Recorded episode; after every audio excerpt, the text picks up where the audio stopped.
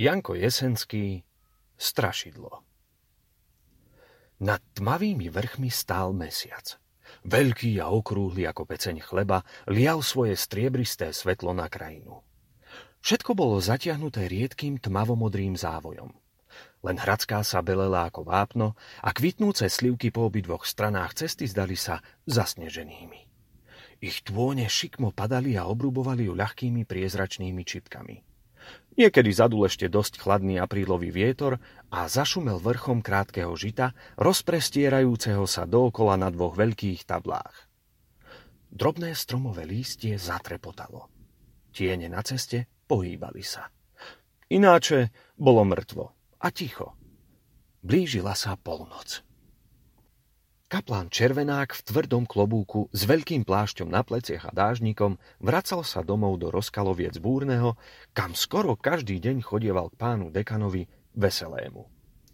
Farníci síce vraveli, že chodí k nemu kvôli jeho cére slečne Anne, lebo aj rozkalovský pán farár má dobré víno tak ako dekan. Aj dobré cigary fajčí, práve tak ako dekan. Aj tartlík si rád zahrá, ako veselý. Ale céry nemá.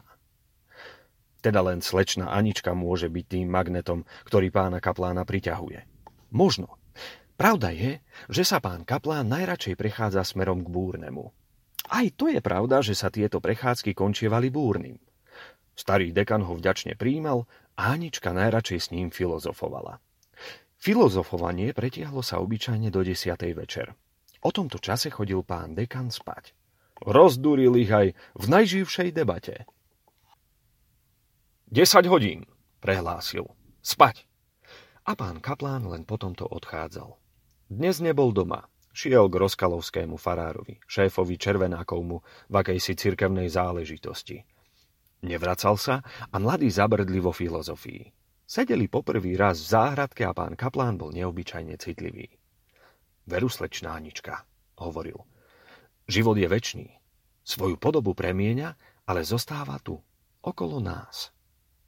Popri tomto skúmal jej vysokú štíhlu postavu a grécky účes prihladený k sluchám a malú riedku šticu, padajúcu na vysoké, okrúhle čelo. Uvažoval, že ku gréckému účesu sa štica nehodí. Chcel jej povedať, že sa zle češe, keď kuvík náhle zakuvíkal.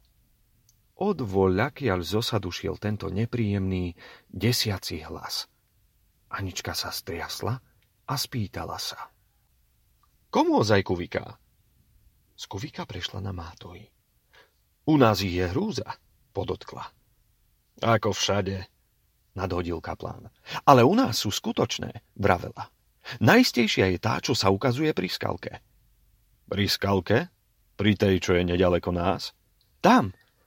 O tej som nepočul. Čo je to?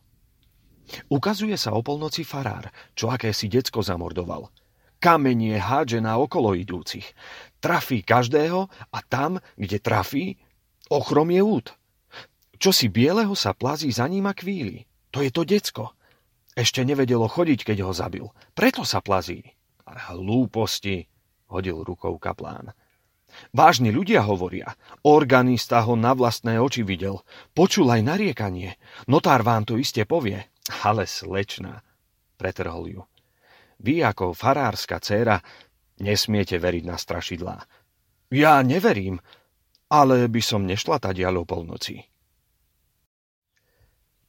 Kaplán chcel pozrieť na hodinky, či je ešte ďaleko do polnoci a či o 12. môže byť doma, ale hambil sa pred slečnou, aby ho neupodozrievala, že sa bojí.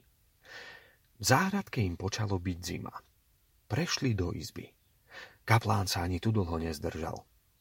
Videl, že je na hodinách už tvrd na dvanástu. Odporúčal sa. Von porovnal čas so svojimi hodinkami. Hodinky ukazovali jedenáct. Na všetko toto myslel ponáhľajúca. Neveril síce, že sa farár môže ukazovať, ale nepríjemné mu bolo, že musí prejsť popri skalke. No, aby mu bolo veselšie, vrtel dážnikom a výzdal si nezmyselné melódie, ktoré v okamžiku vymýšľal a zabúdal. Vietor čím ďalej tým väčšmi a častejšie fúkal a rozdúval krídla plášťa. Vyzeral ako veľký netopier s ohromnými krídlami. Žito a stromy väčšmi šumeli a tône neprestávali sa hýbať. Jeho tieň šiel pred ním krivý a dlhý. Bolo mu treba prejsť cez horu, ktorá sa černila pred ním na dosť príkrom vršku. Kvitnúce slivky sa stratili. Zmenili hliesky a mladé duby. Tieň zhustol a čo chvíľa obklopila ho tma. Namiesto ľavného šumu vetra v žite a slivkách tu bolo ticho. Len niekedy bolo čuť vrzgot a pukanie tu v hĺbke hory, tu jemu nad samou hlavou. Pod krokmi šušťalo lanské lístie a drobné hrudky a kamienky, odlomené a vyvážené petami, kotúľali sa z vršku dolu. To pukanie, šušťanie a kotúľanie sa kamienkou stávalo sa mu neznesiteľným. Pne stromov ledva bolo rozoznať. Zdalo sa mu, že za každým skrýva sa niekto, kto ho stopuje a lstivo číha za ním – Očakával, že každú minútu vyskočí spoza pňa a zahúka. Počali smreky. Chvoj jedného sa zakývala, ani čo by ju nejaká tajná ruka bola stiahla a pustila. Ešte väčšmi zrýchlil krok, aby skorej prešiel horou. Pár ráz vytiahol hodinky a rátal v duchu, či ešte pred dvanástou zájde za skalku. Vychodilo, že o dvanástej bude práve pri nej. Hambil sa sám pred sebou, že mu je nepríjemné a že bokom do hory by sa neosmelil pozrieť. Bolo by treba počkať tu, kým prejde dvanásta. Ale ak farár vo svojej nočnej prechádzke aj sem zájde, nie, nemožno, nemožno, že by sa farár ukazoval, myslel si. Život je síce väčší, pokračuje sa v druhej forme. Teda tá forma nemôže byť farár, ako býval zaživa.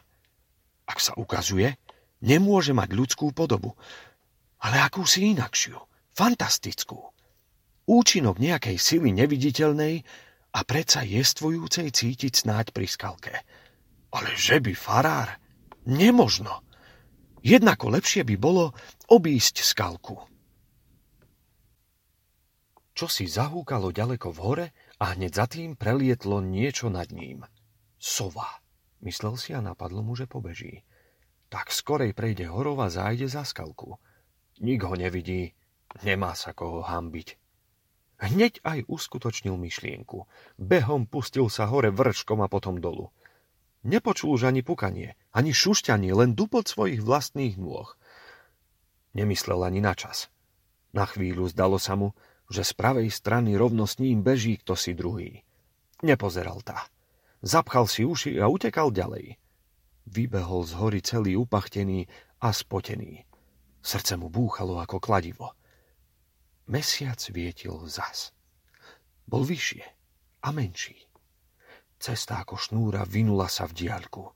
Kaplán pozrel a asi na 200 krokov videl skalku. Veľký balvan pri ceste. Bol biely. Len diery na ňom sa černali, ako na tvári černejú sa oči, brada a fúzy. Pozrel na cestu, ktorá viedla popri samom balvane. Najprv videl len čosi tmavého ako strom, ale za okamžik uspel zbadať, čo je to guľaté a že sa hýbe. Blíži sa k nemu. Jasne vybadal vysoký farársky klobúk, čierny dlhý kabát, nohy, ruky, tvár zastal a užasol. Chladný pod vystúpil mu na čelo. Mráz prešiel mu po chrbte. V bruchu pocítil akýsi chlad. Nohy nápadne zoslabli. Na mňa sa díva, pomyslel si. V skutku, farár zastal a díval sa. Kaplán videl, že sa farár ohnul. Iste hľadá kameň, ale tvár sa viac nezjavila. Figúra znova počala sa hýbať. Bežala, ale bez tváre. Kúr zdvihol sa pred ňou ako dym. Väčšil sa a postava zmizla. Kaplán v hrúze zvrtol sa a počal utekať opačným smerom. Prebehol horu a do rána túlal sa okolo búrneho. Nevyspatý, preblednutý vrátil sa domov len ráno. Chcel si ľahnúť v svojej kaplánke, že si odpočinie ale v posteli chrápal dekan veselý, ako čo by drevo pílili. Ľahol si na diván. Sotva sa vládal držať na nohách. Pri obede hovoril jeho šéf so smiechom. Nikdy takého bojka, ako je veselý. Nuž? Naľakal sa vám farára. Čo máte pri skalke? Neskoro sa vybral a okolo 12. sa vrátil ľudichčaný a bledý, že videl farára a prosil ma o nocľah. Pohrozil mastným prstom kaplánovi a dodal. Ale ani slovka o tom. Kaplán sa začervenal a mlčal.